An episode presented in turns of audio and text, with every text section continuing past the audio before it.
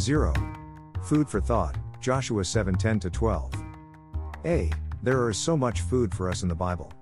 We are urged to feed on whatever things are true, whatever things are noble, whatever things are just, whatever things are pure, whatever things are lovely, whatever things are of good report, and if there is any virtue and if there is anything praiseworthy, Philippians 4 8. B. Hebrews 5 11 14 tells us, 11 of whom we have much to say, and hard to explain, since you have become dull of hearing.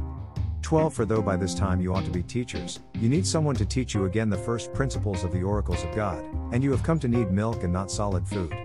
13 For everyone who partakes only of milk is unskilled in the word of righteousness, for he is a babe. 14 But solid food belongs to those who are of full age, that is, those who by reason of use have their senses exercised to discern both good and evil. 1.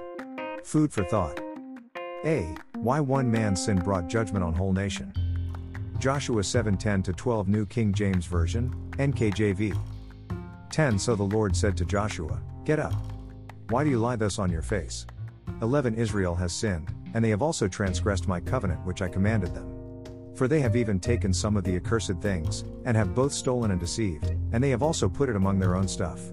12 Therefore the children of Israel could not stand before their enemies, but turned their backs before their enemies, because they had become doomed to destruction.